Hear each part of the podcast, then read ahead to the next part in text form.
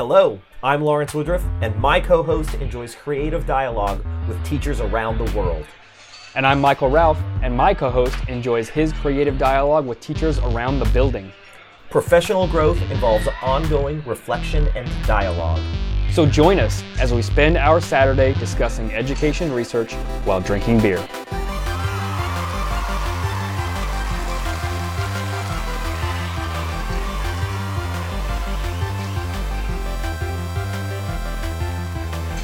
Today, we are drinking Plaid Habit, a Canadian whiskey barrel aged imperial brown ale from the Boulevard Brewing Company.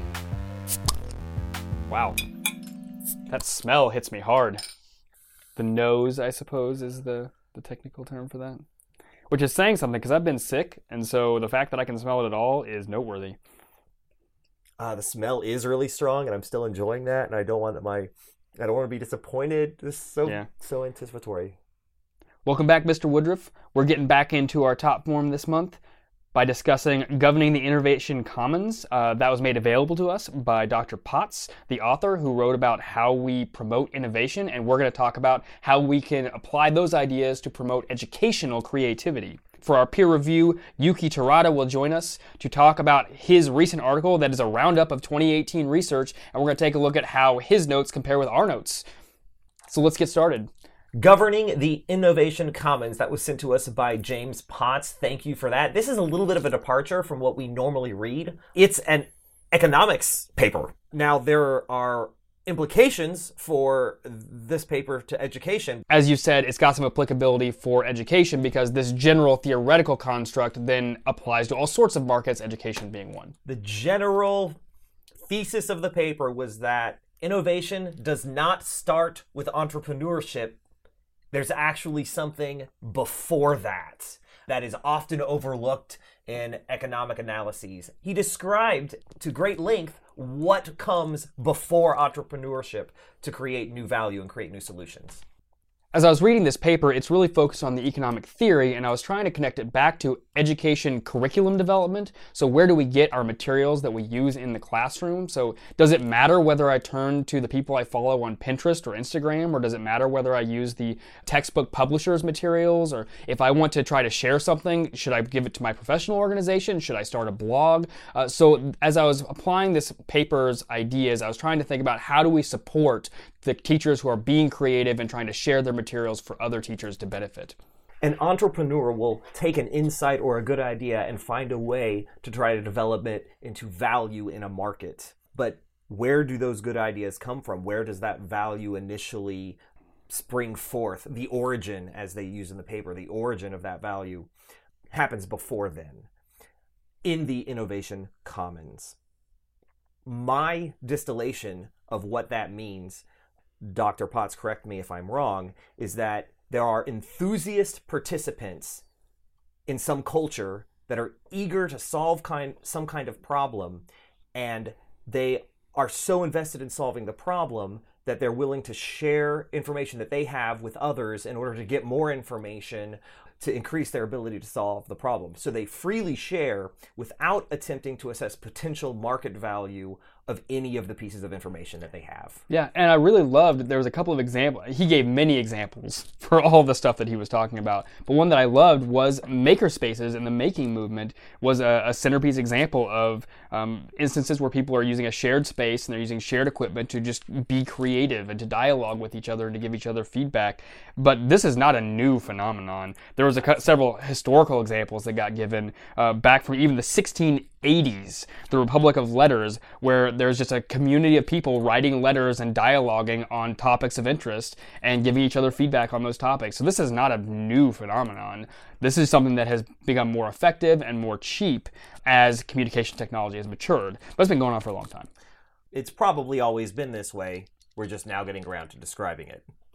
I heard in this description of groups of enthusiasts, groups of uh, consumers or participants dialoguing and freely sharing as they use what they're taking, that really describes a lot of teacher communities. That describes the departments that I sit in, that describes the professional organizations I participate in, that describes the online communities. That I that I'm a member of. So in all these situations, teachers use the materials and share back the materials they create. Uh, in a lot of instances, a really common structure in education in the education spaces that I that I participate in. Uh, I agree. I love, as we said earlier, going around the building and having conversations about what you're doing in the classroom and what I'm doing in the classroom and how one might approach this problem or that problem or this issue or that issue, and then taking that back with me and finding new solutions uh, for things that I've been dealing with for some time. I enjoy it significantly. Mm-hmm. One of the things that uh, that brought back some fond memories, and this is a little weird. That's a fond memory because I'm weird, but it brought back some fond memories as the characteristic of feedback was really underscored a couple of times in this paper that these communities are giving dispassionate, uh, relatively objective or unemotionally informed um, comments on the ideas being shared because they're only loosely affiliated with one another. And so it made me think of some instances where I walk, you know, I walk through your back door into your classroom. I, hey, I'm thinking about doing this thing in my class. Uh, it seems like an interesting idea. I'm going to try this. What do you think? And you're like, ah, that sounds dumb. I don't, I don't, I wouldn't want to do that. I'm like, oh, okay. Uh, maybe I need to rethink that. And that's that's really useful feedback because I don't want to do something that's uninteresting. And so, uh, being able to have that candid dialogue is a really important component of these communities uh, that's really valuable when you find it. Enthusiast was a word that was sprinkled in the paper. And I found that was a really effective term for these participants in these groups because the, their enthusiasm is for solving the problem at whatever cost to themselves like is there's the gain for themselves is solving the problem it's not i want to impress my coworker with this idea or this lesson it's I'm trying to solve a problem in my classroom. What do you think of that? I don't think it's going to solve your problem. Okay, well, then I need to rethink it. Mm-hmm. And that's the exchange. The value was as a solution, is this valid? Yeah. Let's talk about that. It's a place where uh, people who are critically concerned with improvement are freely, and that comes up over and over again. The term free comes up over and over again in this innovation commons space about freely exchanging and critiquing these ideas to get to something interesting. Again, there's a lot. There are many instances where where the author, Dr. Potts, compared the Innovation Commons to all the other more familiar market entities, firms, and, and uh, entrepreneurs and governments, the other possible managing organizations. And it's not a given that the innovation Commons is better than the other constructs all the time. That's not that's not the case. There's a very clear, specific set of criteria when it can be an effective management tool, and so it made me think of an interaction that I had in my professional organization where I'm working with all of these teachers and we're working on ideas and the joy of the interaction and working the problem is why we're why we're doing this. But the distributed uncertain value of the information is only true for so long. So if story the the NGSS storylines is one example I think of some of that the transition moment from the innovation commons to the time to use some other structure where I'm working with some some colleagues. They have these great ideas. This story they bring this storyline to my attention that hey this is a really great way to do this. I think this is a really great way to do this. I want to work on this with you. And once we understand the value of the idea and once that information has become sufficiently distributed that that a, that a number of people have it within this commons, I think we start to violate enough of those assumptions that if I was to continue to rely on those same people for all of my instruction related to storylines, I, it would be my folly. It would, that would be a mistake. Once I start to lose some of those assumptions, I need to go to the right places to get the richer curricular materials related to storylines from the firms, from the groups of people like the NGSX storylines folks who are working on creating valuable products related to that idea. And so while the Commons is a great way to identify effective, innovative ideas for curriculum development, it shouldn't be the only place that you ever get your curriculum. Uh, I don't think we disagree at all. I think what you, I mean, what you said was basically outlined directly there that um, the enthusiasts may perceive that they are working on some kind of problem. How do I get my kids to understand science phenomenon within the new context of the NGSS? That may be their problem. But the economic problem they're solving is where do we find value? And once they have solved the problem of where do we find value, either they become entrepreneurs or entrepreneurs find the value and then turn it into something else. If something of value exists, you don't need to create a, solution. Mm-hmm. So reinventing the wheel is rarely valuable unless you are in a physics class and they need to understand ideas about wheels. Um, in which case, it's awesome. But if if I'm trying to find a solution for for my classroom and one exists, I don't need to be heavily involved in the Innovation Commons to create a solution. I can look at the solutions that have been tested, reviewed, researched, published, and are certified. I shouldn't waste my time. The Commons is the way I'm participating in my Twitter chat to find those new good innovation ideas. Some of them are not going to be great and some of them are going to be awesome. And when I see the ones that I think might be awesome, I need to go investigate those more deeply. And Twitter alone is not sufficient. The commons alone is, is only one piece of this, of this curve of innovation. And so if we say that Twitter is sufficient for my professional development, we are neglecting the other three phases of innovation as described in this paper. Uh, I agree, and I have sort of a philosophical approach to justify that position. This quote was shared with me on my very first day of my teacher education program. I've probably said it on this podcast before. Don't limit a child to your own learning, for he was born in another time. If we get excited about hey, this group, this NGSS storyline group or whatever, made this thing. It was really great. I'm going to do everything that I have from them. What happens is that you get locked in to doing these same things and you are not improving. We can't just become comfortable. Well, clearly, what we what what we experienced 20 years ago is probably not appropriate for the students today, but what I found today may not be appropriate for the students that I have five years from now. So I need to continue to look at one, what has been verified as valuable, uh, you know, research supported practices, and also continue to find uh, new approaches to improve. I'm in the middle of writing something right now. One of the statements that I make, and I hope that I haven't stolen this from someone else. It just seems, well, now I'm just being proud, but it seems really good. I'm pretty proud of it. But it's teaching is too important a profession. The first year that you don't get better should be your last year teaching. And so if hey, I got all of this great stuff, I can just do it again every year and I don't have to keep improving you have degraded the professionalism of teaching if you get comfortable in that space. So I agree with you. Find things that are valuable. Be exciting to be a part of the transition between forming something that works and it becoming codified value, but then keep looking for new value. Mm.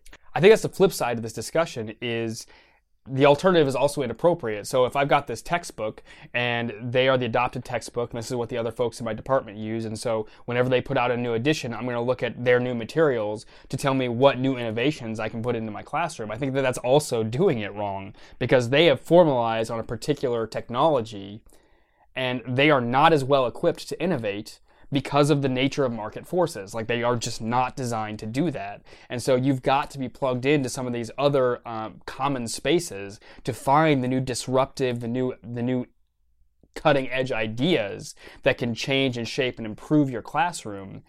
And then once you find those materials, you need to go, you can go looking for the formalized ways that you can implement those materials. So I think the opposite is also true. If you are never in those common spaces. You're missing out on all the innovation that begins in the first place. So it's this fluid movement between the two that represents the most effective uh, method of growth as an instructor.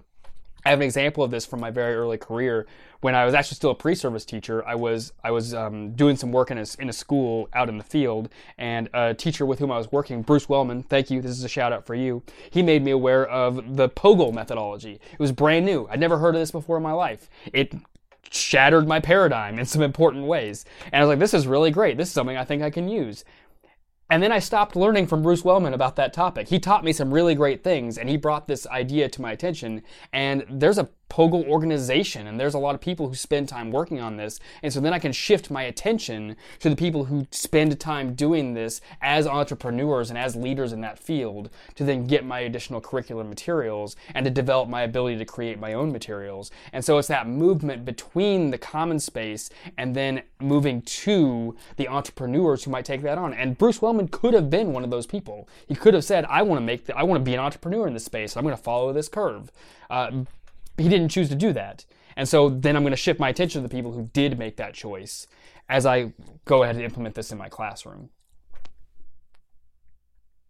I don't know how relevant they are to our teaching discussion. Maybe maybe you can uh, help me find bridge the gap here. But there was there's some components of this that I thought were, were interesting. One that um, cultures that cooperate to compete are more likely to outdevelop cultures that do not embrace cooperation. Mm-hmm. And that is uh, goes along with another statement in the pa- in the paper that selfish individual actors will outcompete on an individual level, but groups of altruists will outcompete groups of individual actors. If certain parameters are true. Uh, if the variation in cooperation is between groups is greater than the what was it selective pressure yeah, within groups yes, greater than the selective pressure within groups. um, and that was really satisfying to me as a biologist because we're talking about Yeah. evolutionary biology ideas like oh this is this is actually kind of in my field Yeah, I, I, yeah, I exactly, exactly. Uh, and that sort of gave an asterisk to me to the cheaters win that I kind of dryly quote sometimes Right. when I'm unhappy. I, it- I thought the exact same thing. I was like, cheaters win under these conditions. yeah. yeah. Uh, so it was a nice formalization, uh, and I think that's something that could actually inform uh, administr- administrators and high-level policymakers who have the opportunity to create the policies that would then incentivize or de-incentivize creativity, freeloading, and the the competition, the nature of competition between groups. So if we can incentivize cooperation and we can reduce the costs of having freeloaders, then you can promote this culture of altruistic cooperation and then these nascent uh, innovation common spaces within your buildings. I think that says something about the dynamics of what's at play beneath people who are making policy. Uh, and self-sorting was a good way to avoid that. Was a was a note in that in that paragraph. So if you allow the operators to be able to choose for themselves. And a big piece of this innovation innovation commons is that they can impose some rules and structures and norms to reduce the cost of freeloaders and the cost of people who are non not uh, observing the norms. So if people are allowed to self-sort so that they can then execute these regulatory activities then you have higher variation in cooperation between groups because people will form groups with other cooperators and they will exclude so i think it, that also says something about how we allow grouping to happen within the structures over which we have control or for how PLCs, for instance, are organized. uh, plcs is a good example i think for that Yes, if if teachers are allowed to self-select their PLC associations, they are likely to self-select PLC association. Creative teachers will likely self-select productive associations with other creative teachers. And so then you've got high variation and cooperation between PLCs. And then what do you I, what do you do with, with that once that's happened? I mean, you can work with the groups with the groups who are less cooperative, I suppose. Uh, it I I it, I guess it comes down to what do you want to get? What do you want your teachers to get out of their PLCs? You have to answer that question first. Has to do with that paper I'm writing, and this may inform Yeah. the paper that I'm writing. That's I may have more sections. I hadn't that- thought about PLC, but I may have more things to add Yeah. to that paper that I'm Yeah. writing based on this research. yeah, from an economics perspective, the then less effective PLCs would just fail and close. But that's not we can't do that. Right. I don't want to talk about that. Uh, right. Yeah. yeah. Um, in, this is interesting. I didn't think about it till just now either. That's a com- that's a compelling argument for self-select PLCs. Yeah. That's the right organizational unit. It's the uh, well. It depends on what you want your teachers to get out of their PLCs. It's the it's the compelling answer for my vision of what the value of a PLC is.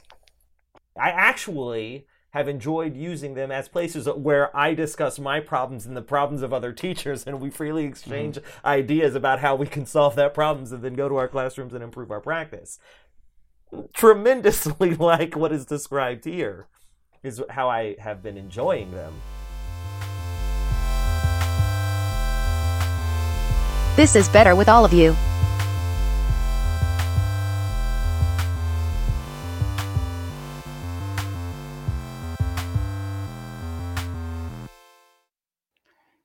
So for the peer review, we have Youki Terada, who is Edutopia's research ed- editor. He has a background in education research and looks at how all of the Edutopia content aligns with the research base. So th- welcome. Thank you for joining us. Thank you very much for having me here. Uh, and you recently published kind of a roundup of the 2018 education research highlights, which I really loved. First off, because it made me feel really good that we talked about a lot of the same stuff, so we're clearly reading a lot of the same literature. You said in that introduction uh, that you have a background in education research. So even before going to Educo- Edutopia, you have experience. Uh, can I? I'm curious. Can you tell me more about that? Oh yeah, sure. So um, back in the late '90s, I was um, really into educational technology. I was working on digital libraries, and um, back then, back then um, we used the term SMETE, which is really STEM, just in a different arrangement of letters. So I worked on SMETE.org. I worked on the National Engineering Digital Library. This is at, um, so I went to Berkeley, UC Berkeley, and I was working on the digital libraries that we made, um, which uh, produced courseware for our uh, college students. Um, so back then, a professor in like let's say engineering would create uh, courseware, which is kind of like these little applications. For example, let's say you're an engineering professor and you want to help your students learn how to build bridges. Um, so you know you have your you have your classroom where you do everything. You do lots of hands-on stuff. But you also might create a, a program that helps students learn how to build bridges. Um, so you know you get you have all the different components, all the different materials. Uh, they have to plug in all the different calculations. Um, they're kind of like these little programs that you can incorporate into your course um, to give your students kind of a more broader sense, a more broader understanding of how to do things like in engineering and science, biology. Um, so started off with um, digital libraries. Also did a lot of uh, curriculum integration work um, back at Berkeley, where we'd look at the undergraduate courses that are usually single subjects, so like um, uh, calculus, physics, biology, and then the upper division courses tended to integrate all those different uh, everything that students learn in those separate um, courses. So there's this kind of this uh, disconnect that can happen where a student learns kind of like, oh, here I'm learning uh, biology, I'm learning physics, I'm learning calculus. Um, but then when they get to these upper division courses, now they have to like not think about it, think about those uh, subjects in kind of these discrete boxes. They also have to start incorporating everything they're learning. Um, also was at a children's science um, uh, learning center, uh, the Lawrence Hall of Science, where we looked at the connections connections between uh, informal science learning and formal science learning. So one of the cool projects that I worked on is I actually followed kids around in their classrooms at school, and then I, I went to their homes and looked at kind of like what kind of environment are they learning in at home? Like what kind of space do they have for homework? What kind of attitudes do their parents and, and family members have towards what they're learning? And trying to look at the uh, connection between them um, and how how can we support students who are not only learning um, in in schools, but how can we support them support what they're learning in at home full disclosure, I have published a couple of articles on Edutopia. So that pitch process, I know the I know the other side. I know the, I know the author side of that. I'm actually most interested not in talking about any of the specific edu- uh, research instances, um, but the the more general approach to how you infuse research into the like very utilitarian focus that I interpret is present in the education in, in the Edutopia platform. You know, in the pitches that I submit, they're always like, "What is? How does this matter to classroom teachers? Like, how can they implement this today? How do you approach that perspective of we need to be using the research, but our readers really need to know how to make use of this right now. I always want to answer a few kind of like very basic questions when I write something up for Edutopia. Like, how is this important? Why should I spend, you know, a few minutes of my time reading what you've written, um, reading your article? Um, I want to make sure that uh, it's it's really easy with educational research to get abstract and to think about kind of like uh, these big ideas. But really, what it boils down to is how can this um, inform my practice in the classroom? How can it inform my teaching in the classroom? How can it make me a better teacher, a smarter teacher? Um, and, and my goal really with, with every article that I write and every article that we publish as Edutopia is to make sure that uh, you come away with some ta- tactical information, that you come away with some tips so that you can implement things in the classroom immediately. Um, so, for example, like um, I wrote a piece on classroom decorations. And it's very easy to get into the science of it, to get into kind of like uh, the latest latest study, which looks at how classroom decorations can be distracting for students. But what are the takeaways for teachers? And and the question really is uh, much broader than just like looking at classroom decorations at um, looking at how classroom decorations can uh, distract students, but looking at classroom decorations as a whole, looking at the physical design of your classroom, looking at how uh, your classroom can be a symbolic way of represent, representing uh, science. So, for example, if you have if your wall is full of, uh, let's say, uh, old white men, um, and all you're talking about are kind of like this historical perspective of science, you might make certain students in your classroom not feel welcome, not feel like they belong in, in the field of science. Uh, so you want to make sure that whatever you do, that you you really give students a sense of belonging, a sense that they can do science, that they're represented in science. Um, so it's it's a pretty big question, and I always always want to make sure that no matter what, there there are uh, tips that teachers can uh, take away from what I write.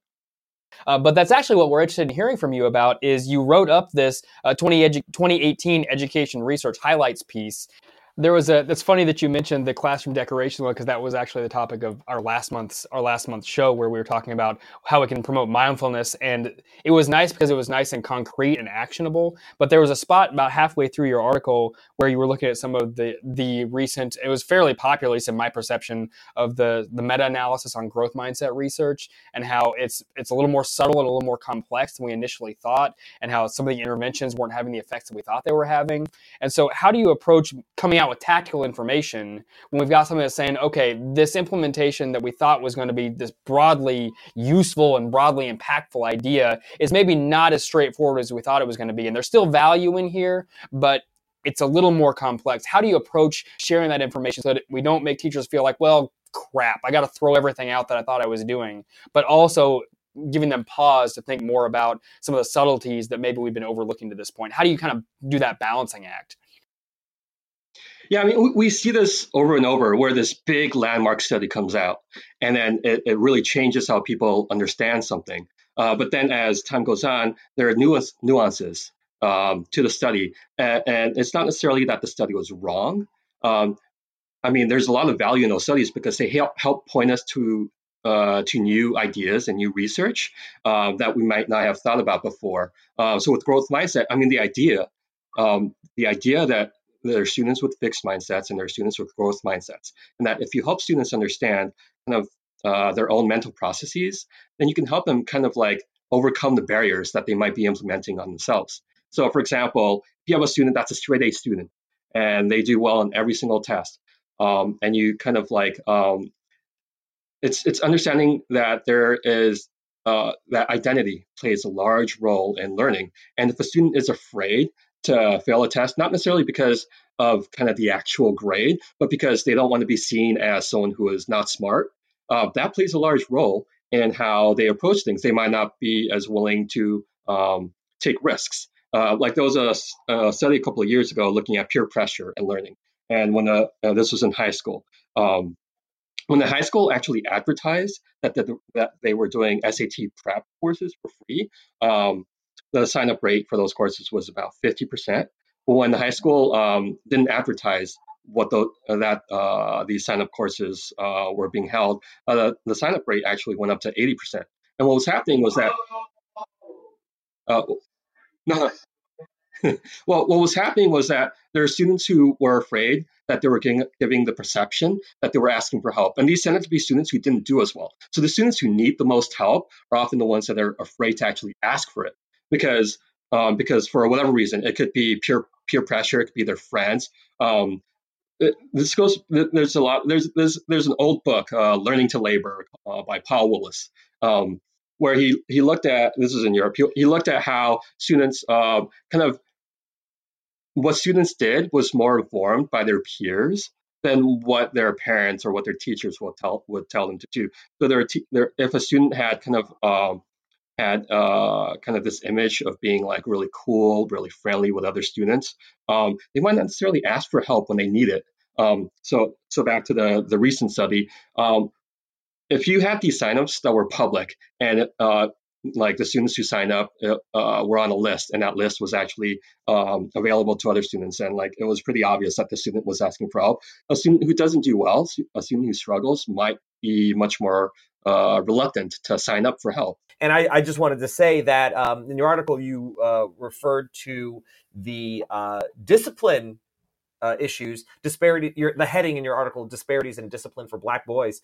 Researchers found that forty percent uh, of black boys uh, at a certain age had been suspended or expelled by age nine, and that was highly dis- disparate. So there's this, uh, in addition to an achievement gap, there is a suspension gap, essentially, uh, a discipline gap uh, that, and, and and the idea that um, we as professionals, we as individuals, perceive right. behaviors the intent of behaviors we we impose the intent of behaviors with bias so we can see the same exact behaviors and then infer different intentions uh, based on demographics is really important research because right. uh, we have to acknowledge that that is true we have to like you, you said, bias is a natural part of existing in humans, but we have to acknowledge that bias before we can navigate it responsibly. And so just having that published in black and white. About um, that study in the research highlights piece, but just in general, it's really important to connect education to kind of larger society as a whole. Uh, if we're looking at, let's say, disciplinary bias with uh, students of color, you know, this isn't something that happens just with teachers. This is something that happens across society as a whole. In the criminal justice system, penalties for crimes are distributed disproportionately, where you can have the same crime being committed by two different people and have different actual sentences being given to those two different people, not just not because of the crime they actually committed, but because of all these other factors, uh, because of perceptions of uh, that person as a criminal, uh, perceptions of how his or her background might influence what they've done. Um, so the idea that in our in, in our schools that black and white students are treated differently uh, based off of our perceptions of misbehavior it, it's not limited just to schools it's it's really a, a broad it's it's really a it, it's a big idea and what we're seeing is kind of the extension uh, what was uh, what do you think was the most important research that you uh, you discussed, you shared, you published this year? What do you think is the most important classroom shaping research? That is a tough question um, because what's important isn't necessarily always what's the most popular. Um, because what's important um, to me really fundamentally changes the way a teacher uh, thinks about teaching. Um, it really gives them insight about what they can do in the classroom. So, uh, so the most popular pieces tend to be ones that are uh, a they tend to be very broad. So the classroom decorations piece. I mean, almost every teacher has a classroom. Almost every teacher thinks about decoration decorations in the classroom. Uh, not just decorations, also looking at like kind of like uh, symbolic representations of people in the field, things like that. Um, almost every teacher thinks about um, seating arrangement, and that's important. Um, but for, for, me, what's really important is looking at kind of the, the big inequities in education and how we can address that. So for me, uh, some of the most important research has to do with bias, has to do with if um, if students aren't doing well on a test, is it because they don't understand the material, or is it because there are all these other things going on that we might not be aware of that, are influencing how that student does on the test? Because really, ultimately, we want a fair um, educational system. We want a system where, when we understand what students are doing, uh, that we get a uh, we get a good picture of what they know, and it's not um, influenced by all these other factors. Uh, so, for example, um, looking at achievement gaps, I think is really important, and getting a bigger understanding of why achievement gaps exist, um, and not just uh, not just looking at like the black white achievement gap, uh, but looking at also like why are uh, why are girls and students of color underrepresented in STEM fields? Um, how can we better uh, create an educational system that's accommodating to like students with disabilities, students with like learning disabilities and physical disabilities? How can we make it so that students feel welcome in the classroom? Um, so it's, it's it's really much broader than just looking at kind of like uh, these disparities in education. It's really about uh, making sure that our educa- educational system addresses the needs of every student. Um, so to me, uh, that's really kind of what it boils down to is just making sure that we have the best educational system, we have the best schools as possible. I appreciate you making the distinction between what is popular and what is important. That makes me feel really good.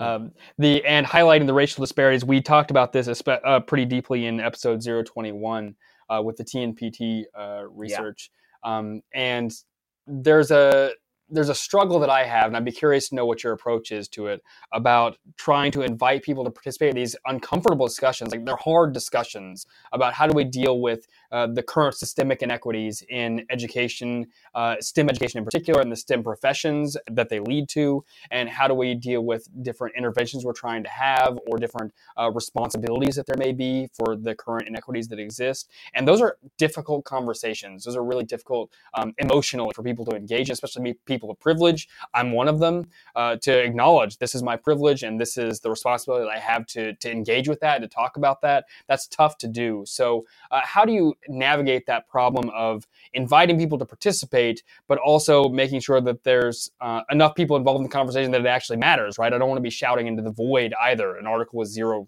readers is not a particularly valuable read article either. So, how do you kind of navigate those those two um, competing interests, maybe? So, so every time I write a piece, and with every piece that we publish on Edutopia, I try really hard to take myself take myself out of the shoes of a researcher and into into the shoes of a, a teacher, a, classroom teacher, thinking about uh, what are what's the tactical tactical information I can provide, what will be useful in the classroom. Um, so really, when I write something and I look at comments, the comments that I really engage with most are questions uh, specifically about the content. Um, so, for example, I just I wrote a piece on multiple choice quizzes, kind of giving some some tips on how to create um, effective multiple quizzes. Because uh, research shows that uh, quizzes aren't just uh, tools for assessment; they can also be tools for learning. Um, so, when you have a quiz, you're not just kind of gauging uh, how students understand a topic, but you're also, in a way, you're creating the conditions for them to be able to study for the test and you're also creating an actual learning artifact for students to engage with. Um, so one of the takeaways for that piece was, okay, don't um, don't have too many kind of wrong answers on a multiple choice question, because if a student picks a wrong answer, then uh, they're more likely to actually remember the wrong answer and it'll stick in their head. Um, so one of the one of the questions that came up was um, what's the right balance between essay questions and multiple choice questions? Because when you have multiple choice questions uh, you know you get kind of a more superficial kind of sense of what students understand. But with an essay question you can really dig in into what students uh, know.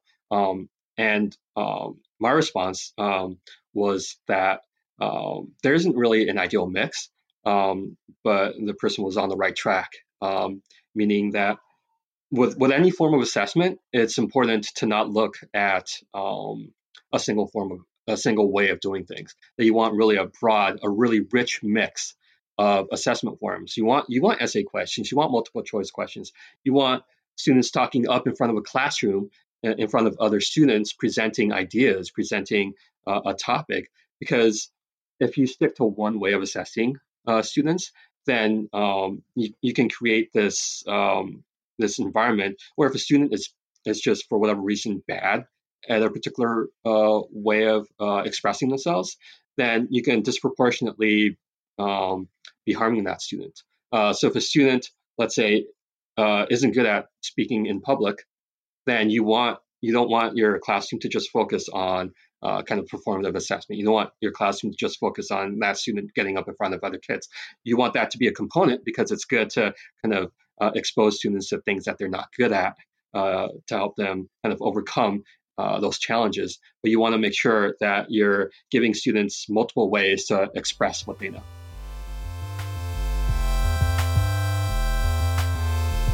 Make better mistakes.